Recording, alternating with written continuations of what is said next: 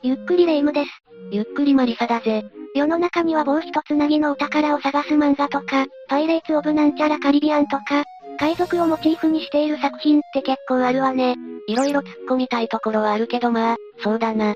そこでちょっと疑問に思ったんだけど、海賊って実際にいたの？いたし、現在でもソマリアとかマラッカシンガポール海峡のあたりとか、一部地域では活動しているんだぜ。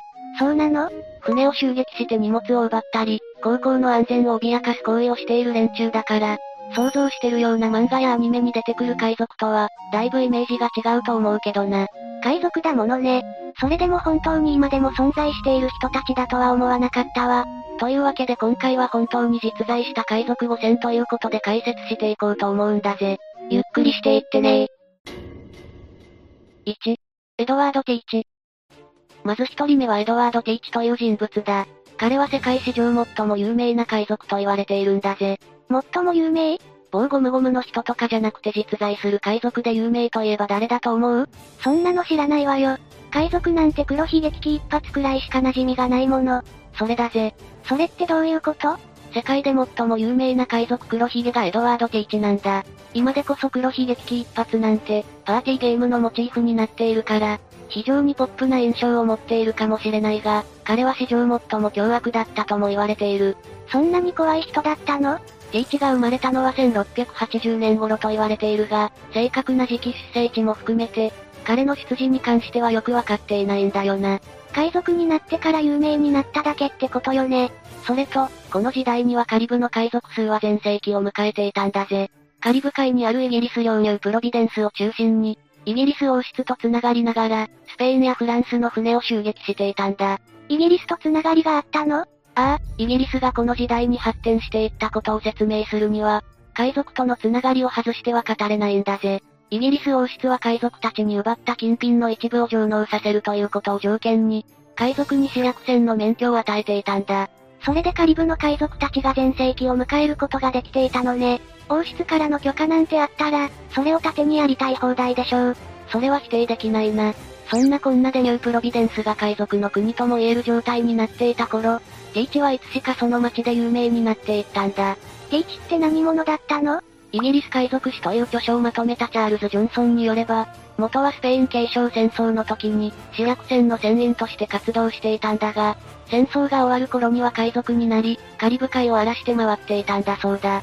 自分も一旗あげたいと思ったのかしらね。何を思って海賊になったのかは本人にしかわからないんでしょうけど、それで史上最も凶悪って具体的には何をしたの？有名な話だと、ティーチが船員と酒盛りをしていた時の話だ。彼は談笑しながら突然、目の前の船員を銃で射殺してしまったんだぜ。え？急にどうして？たまには部下の一人でも殺しておかないと示しがつかねえ笑ってそう言ったそうだぜ。理由も何もめちゃくちゃじゃない。船員は何も悪くないってことでしょ？強いて言えば、ティーチの目の前に座っていたことが運の尽きだったんだな。何の前触れもなく殺されるって怖すぎるわ。それとバッカニアと呼ばれるカリブの海賊は、主に敵国であるスペイン・フランスの船を対象に、略奪行為を行っていたんだな。イギリスは許可をくれているところなわけだから、そこの船は見逃すのが礼儀よね。だが、ティーチは相手を選ばず、スペイン・フランスどころかイギリス船まで、略奪の対象としていたんだぜ。主であっても攻撃対象だったのね。怖いものなしじゃない。イギリスとも100%敵対関係というわけでもなくて、ノースカロライナにいた総督に賄賂を送って同地に居座り、堂々と海賊行為に勤しむなんてこともしていたみたいだぜ。それはそこで海賊行為がしたかっただけなんじゃ。チャールストンでは沖合でイギリス船を捕まえると町ごと封鎖。身代金を払わないと皆殺しだと脅しをかけたこともあったんだぜ。もちろん、命には変えられないと身代金は支払われ、船員たちは無事解放されたんだ。それは良かったけどそろそろどこかで怒りが爆発しないかしら。その通り、賄賂を送り総督と組んで悪用三昧の定地に、ノースカロライナの人々は激怒。バージニアの総督に悪用を告発して、これを受諾したバージニア総督は戦艦を派遣したんだ。黒ひげティーチを発見次第、即座に攻撃したそうだぜ。百戦錬磨のティーチでもこれはさすがになんともできないでしょうね。しかもこの時は乗組員含めみんなで衣水していたからな。砲撃をもろに食らって、お互いの船に乗り合い切り合いのかなり大規模な戦闘になったんだ。泥酔しててもそこまで抵抗できる海賊って、やっぱりやばいわ。リーチは銃弾を体に受けながらも悪魔のような顔で戦い続け、最後は絶命。体には25箇所も傷があったそうだ。やってたことは容認できないけど、歴史に名を残す海賊だけのことはあるわね。酒によって、最後は大立ち回り。海賊らしい最後だったんじゃないかしら。2、バーソロミュー・ロバーツ。二人目はブラックバートの異名で知られるバーソロミュー・ロバーツだぜ。18世紀前半までの海賊黄金期最後にして最大の海賊だ。黒ひげに続いて凄そうな人物ね。ロバーツは1682年にウェールズ南部のペンブルックシャーで生まれたとされている。少年の頃に水夫になったみたいだけど、詳しい反省は分かってないぜ。それじゃあ彼はどうやって海賊に ?1719 年、彼はイギリスのドレイセンプリンセス号に二等航海士として乗り込んだ。ロンドンを出た後、西アフリカ沖にあるアンの盆島で奴隷を積み込んでいる際に、同じウェールズ出身の海賊ハウエル・デイビスに捕まって海賊の一味になったんだ。自分から進んで海賊家業を始めたわけじゃないのね。最初はひどく嫌っていたみたいだな。だが、そのうち出世できるという理由から受け入れるようになっていくんだ。船に乗るんだったらまともな船乗りをしていた方が良さそうだけど、違うの？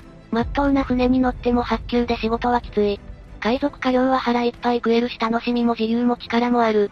多少しくじっても少しの苦渋を飲めば済むんだから、どっちが得か考えるまでもないと言ってるな。命の保証はなさそうだけど、楽しく短くでも良いなら海賊も悪くなかったのね。それでロバーツは具体的には何がすごかったの？まずはその出世の速さだな。彼は海賊になってわずか6週間で船長になったんだ。2ヶ月も経たないうちに？それは早いじゃない。ロバーツが仲間に加わって6週間。デイビスの船団がポルトガル領の植民地プリンシペを略奪しようとして失敗。しかもその戦いで船長のデイビスが戦死してしまうんだぜ。そういうこともある業界ではあるわよね。途方に暮れる残された船員たち。そこで次の船長にと立てられたのが、まだ仲間に入って1ヶ月ほどのロバーツだったんだぜ。それだけ強い信頼があったってことなのかしら？推薦されて船長になったロバーツは、デイビスが失敗したプリンシペの略奪を再開。カリスマ的な指揮能力を見せ、見事に攻略。こうして彼の伝説的な反省が幕を開けることになるんだぜ。なるほどね。それからロバーツのすごいところは厳しい掟をも受けたことだ。海賊って自由気ままに楽しくやってるんじゃないの？確かに海賊って言うと酒と女とかね、自由な荒くれ者みたいなイメージだよな。でも、実際はそうじゃなくて船長をトップにした、とんでもなく厳しい縦社会なんだ。それじゃあどこの船でもルールとか上下関係はあったってことなのね。ああ。中でもロバーツは他の船団と比べ物にならないほど厳しい掟を作った。それは現在の企業経営にも通じるほど、厳しく徹底したものだったんだぜ。現代の企業にも？例えば、横領したら孤島に置き去りとか女子供を強姦するために連れ込んだら死刑とか、他にも船団の掟に関わる投票制度や消灯時間などの生活規範、収益の配分や負傷者への手当など、給与体系まで細分化されて決められていたんだぜ。怖そうな男たちが夜8時だから寝なさいとか言われてたかもしれないの？それはちょっと親近感が湧くし、そんなことまで規則化していたロバーツさんって、とんでもなく優秀な人だったのかもしれないわね。でも、気性の荒い荒くれ者たちを統制するには、これくらい厳しく細かいルールは必要だったのかも。それからロバーツの武勇伝として有名なのは、大西洋航路を麻痺させたという話だな。航路麻痺？彼は自分の船団をザ・ハウス・オブ・ローズと呼んでいたんだが、イギリス上院を示す言葉と違わず、ロバーツの船団は、当時のヨーロッパに深刻な影響を与えたんだぜ。それが大西洋航路の麻痺ああ、そうなんだ。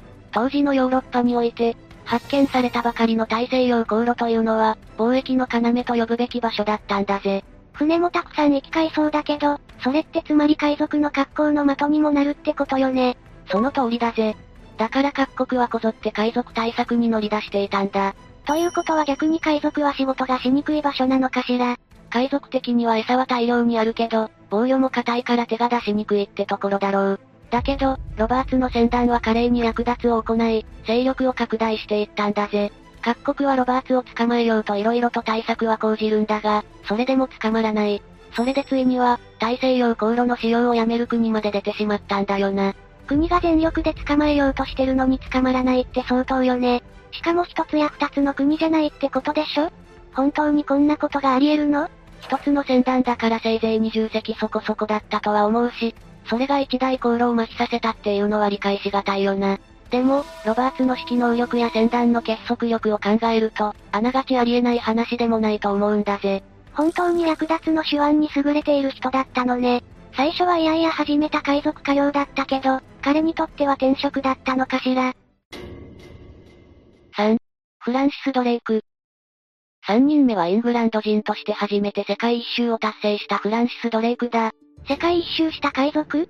彼は1543年に南イングランドのダビストックで、プロテスタントの農民の家に生まれた。この人は割と細かく出自が残っているのね。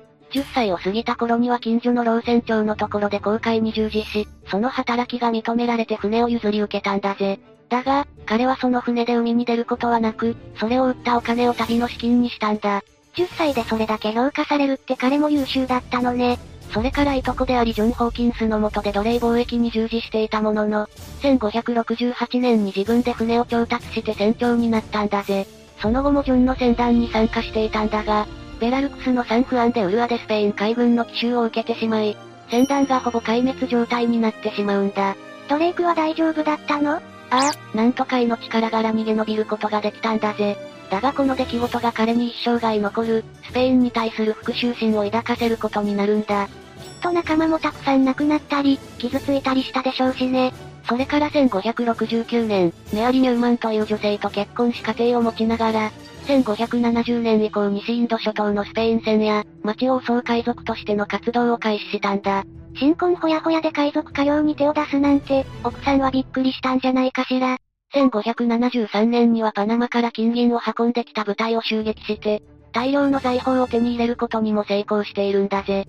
世界一周の成功はどういう経緯で成し遂げられたの？彼は1577年12月13日、ガレオン船ゴールデンハインド号を機関とし、5隻の艦隊でイングランド南西部にあるプリマス港を出港したんだ。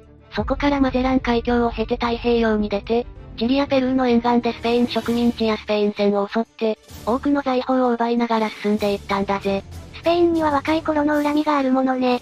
襲った船の中には、スペインの王様の財宝を積載したカカフエ5号も含まれていて、銀26トン、金80ポンド、貨幣と装飾品13箱など、合計20万ポンドにも及ぶ財宝が満載されていたとされているんだぜ。船いっぱいの金銀財宝、それは夢があるわね。その後、太平洋を横断してモルッカ諸島に、そこからインド洋から希望法を回ってイギリスに帰るというルートで世界一周を果たしたんだ。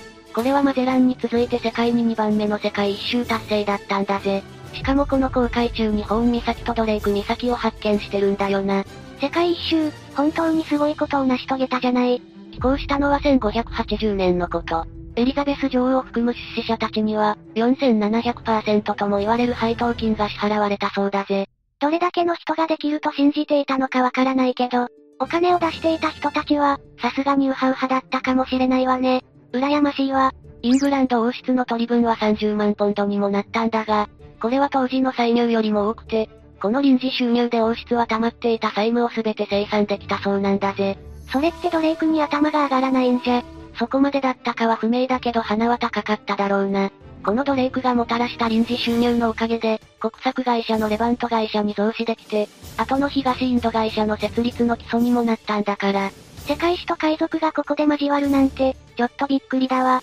この功績を認められて、ドレイクはイギリス海軍の中将に任命されたんだ。それから同時に叙勲も受けたんだぜ。海賊って国とは独立した無法者みたいなイメージだったんだけど、今回の話でかなりイメージが変わったわね。さて、その後は50代になるまで海軍船乗りとして生きたんだ。彼は1596年、パナマのポルトベロ沖合に停泊中に赤痢で亡くなってしまった。55歳だったな。死ぬ間際には病床で鎧を着ようとしたりするなど、錯乱状態にあったみたいだぜ。どうして鎧？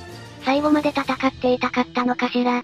格好よく死にたかったみたいな説があるけど、本当かは微妙なところだな。そんな小学生みたいな理由だったの？最後は鉛の棺に入れられて、ポルトベロ付近で水槽されたと言われている。ダイバーが今でもこの棺を探しているんだぜ。歴史的発見として見つかってほしいような、ドレイクには海でずっと眠っていてほしいような不思議な気分ね。でも、これだけの偉業を達成した人が、人生の大半を過ごした海で眠れるのはいいことだと思うわ。4. ヘンリー・エイブリー。次は海賊王ヘンリー・エイブリーだぜ。随分仰々しいあだ名がついてるのね。それだけ活躍したってことかしら？エイブリーの出自についてはほとんど情報がないんだぜ。ジャマイカの裕福な選手の家に生まれているとか、イングランドプリマスの宿屋の生まれだとか、いろんな説があるんだ。記録に残っているのはどこからなの ?1689 年だな。エイブリーが海軍の候補生としてルパート号という軍艦に乗っていた、ということが記録されているんだぜ。それ以降も断片的だが、フランスやオランダ、スペイン、イギリスなどが関わった、ファルツ戦争のビーチーヘッドの戦いに従軍していたりもするんだ。海賊の前は海軍の軍人をやっていたのね。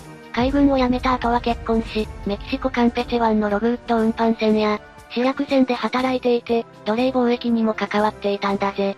その後、どうやって海賊になるの？事件が起きたのは1692年。スペイン、ラコルーニャの洋上で、主役船の航海士助手をやっていたエイブリーは賃金不払いを理由に反乱を起こしたんだ。働いたのにお金をもらえなかったら、声を上げないといけないわよね。当時イングランドはスペインとの合同事業によって、カリブ海に船団を送り込む予定があったんだぜ。だが、諸事情で計画は延期を重ね、より乗組員たちの不満を募らせることになったんだ。結果的に反乱も頓挫することになったんだが、不満が解消されなかったことで、エイブリーの提案で海賊をやることになったんだぜ。だから発案者だしってことで、船長になったのかしらね。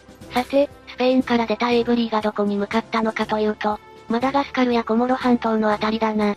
そこで乗組員の引き抜きや装備の補充を行ったんだぜ。その後はどこへ向かったの？人も装備も揃ったら、次はいよいよ財宝を狙いに行くしかないよな。航海アデン湾に位置するグアルダフィ岬に向かったところ、ムガル帝国の船を襲撃しようとしていたトマス級の海賊団と運命の出会いを果たすんだ。海賊同士が遭遇って争いとかにならないの？当時この海域はインドからメッカに向かう巡礼船団がよく通過していて、そういった船は得てして財宝もたくさん積んでいるものだったんだ。目的が同じであるエイブリーと中和域統合して二人の海賊団を一つにしたんだな。船長はエイブリーが引き受けたんだぜ。巡礼船団の人たち、ご愁傷様だわ。エイブリーはこの作戦で2隻の船を襲撃し、32万から60万ポンドもの財宝を手に入れたんだ。その後は海賊団員全員、追われる身になるけどな。海賊といえば手配書だものね。悪いことはしてるんだし、できれば罰は受けてもらわないと。賄賂を渡して入港したバハマで海賊団は解散。一味は世界各地に散らばったんだ。その後は捕まって死刑になった者もいれば、海賊に戻った人、治安判事になった人と様々だな。エイブリーは偽名を使ってアイルランドのダンファナイに逃げたところまでは分かっているんだが、その後は行方不明だな。どこでどうやって亡くなったのかも分かっていないぜ。もちろん懸賞金はかけられていたのよねああ、イギリス政府、東インド会社の両方から、それぞれ500ポンドの懸賞金がかかった賞金首だったんだぜ。お金目当てに探した人もいたでしょうに、行方が全くわからないって不思議な話ね。今後、いつかどこかで真相が明らかになる日は来るのかしら。5、ヘンリー・モーガン。最後はヘンリー・モーガンだぜ。彼は海賊寮から出世し、最終的にはナイトの爵位まで与えられた人物なんだ。カリブ海でもジャマイカの副総統まで上り詰めているんだぜ。海賊から出世って当時はままある話だったのね。彼はイギリス南部のウェールズで生まれ、15歳にして西インド諸島のバルバドス島に帰還を決めて方向、働きに行くため渡航したんだ。5年で満了した後はジャマイカに渡って、そのまま海賊の世界に踏み込んだんだぜ。20歳で海賊の世界に、昔のことだし馴染みのない業界すぎて、早いのか遅いのかもわからないけど、その後モーガンはジャマイカ島から西に移動し、カンペチェ湾やニカラグア沿岸で海賊行為を働いていくんだぜ。だが、その時に原住民からグラナダが大層栄えているということを耳にするんだ。それは何としても襲撃しないといけないわよね。海賊的には、そして全長190キロのサンホアン川を1週間以上かけて渡り、ニカラグア港5日かけて北上した後に、月明かりを頼りにグラナダを襲撃したんだぜ。執念がとんでもないけど、海賊って海だけじゃなくて、川とか湖にも出没することがあるのね。海賊って言っていいのか微妙だけど、モーガンは逃げ遅れたスペイン人を教会に押し込んで、海賊の襲撃に乗じて放棄した奴隷として扱われていた先住民と共に略奪を行ったんだぜ。お宝はたんまりもらえたの？それが、カヌーで川を遡上してきたもんだから、お宝をたんまり積み込んで持ち帰るってことはできなかったみたいだな。そっか、海を渡るような大きな船で川を190キロも遡れるわけないわね。お宝はぼちぼちだったが、この襲撃の成功で、モーガンは一気に名を広めることになったんだぜ。他にはどこに向かったの ?1669 年、彼はベネズエラのマラカイボ湖周辺にあるスペイン人の入植地を襲ったんだ。その後も、71年に36隻の船2000人のクルーを率いてパナマ相手に大胆かつ野生的な遠征を開始したんだぜ。やっと海に戻ってきたわね。2連続で湖の話をされた時はどうしようかと思ったわ。パナマのカリブ海沿岸に上陸したモーガンは地境を横切り、ジャングルを通り抜け、太平洋沿岸の都市を攻撃占領したんだぜ。スペイン人の入植地が次々と襲われるもんだから、スペイン人からは悪魔だと恐れられたなんて話もあるんだ。確かに自分と同じ境遇の土地が次々と襲われたら怖いわよね。次は自分たちの土地かもしれないんだから。そんなスペイン人ばかり攻撃したモーガンだったが、この時イングランドとスペインは和平条約を結んでいたんだぜ。それってモーガンの行為が国際問題になるんじゃないの？内心いいぞもっとやれって思ってたかもしれないけど、スペインとの関係は保ちたいから、イングランドは定裁的にモーガンの逮捕に乗り出す。あれ？でも、モーガンって称号までもらったんじゃなかった？そうだぜ。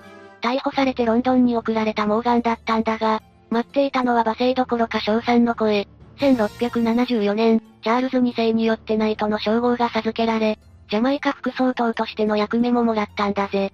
人生何があるかわからないわね。ということで言えば、ジャマイカ副総統は海賊を取り締まることもあったんだ。海賊だった彼が国の役職について、海賊を取り締まる日が来るなんて、本当に人生何がどう転ぶかわからないものだな。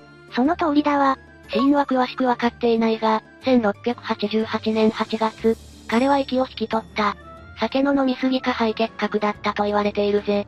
国葬も行われて、彼の遺体はキングハウスに置かれたんだ。そんな中、海賊と詩人の両方が逮捕を恐れずに敬意を払うことができるよう、恩赦も宣言されたんだぜ。本当に英雄みたいな扱い方をされているのね。最終的にモーガンの遺体はポートロイヤルの墓地に埋葬され、港に止まっていた船から22発の祝砲が送られて熱く葬られたんだが、1692年に起きた地震のせいで、お墓は海の底に沈み行方知れずなんだよな。海の男は海に帰る宿命でもあるのかしら。さて今回は本当に実在した海賊ということで解説してきたな。まさか海賊がアニメとか創作物の中だけじゃなくて、こんなにもたくさん生き生きと海を股にかけていたなんて知らなかったわ。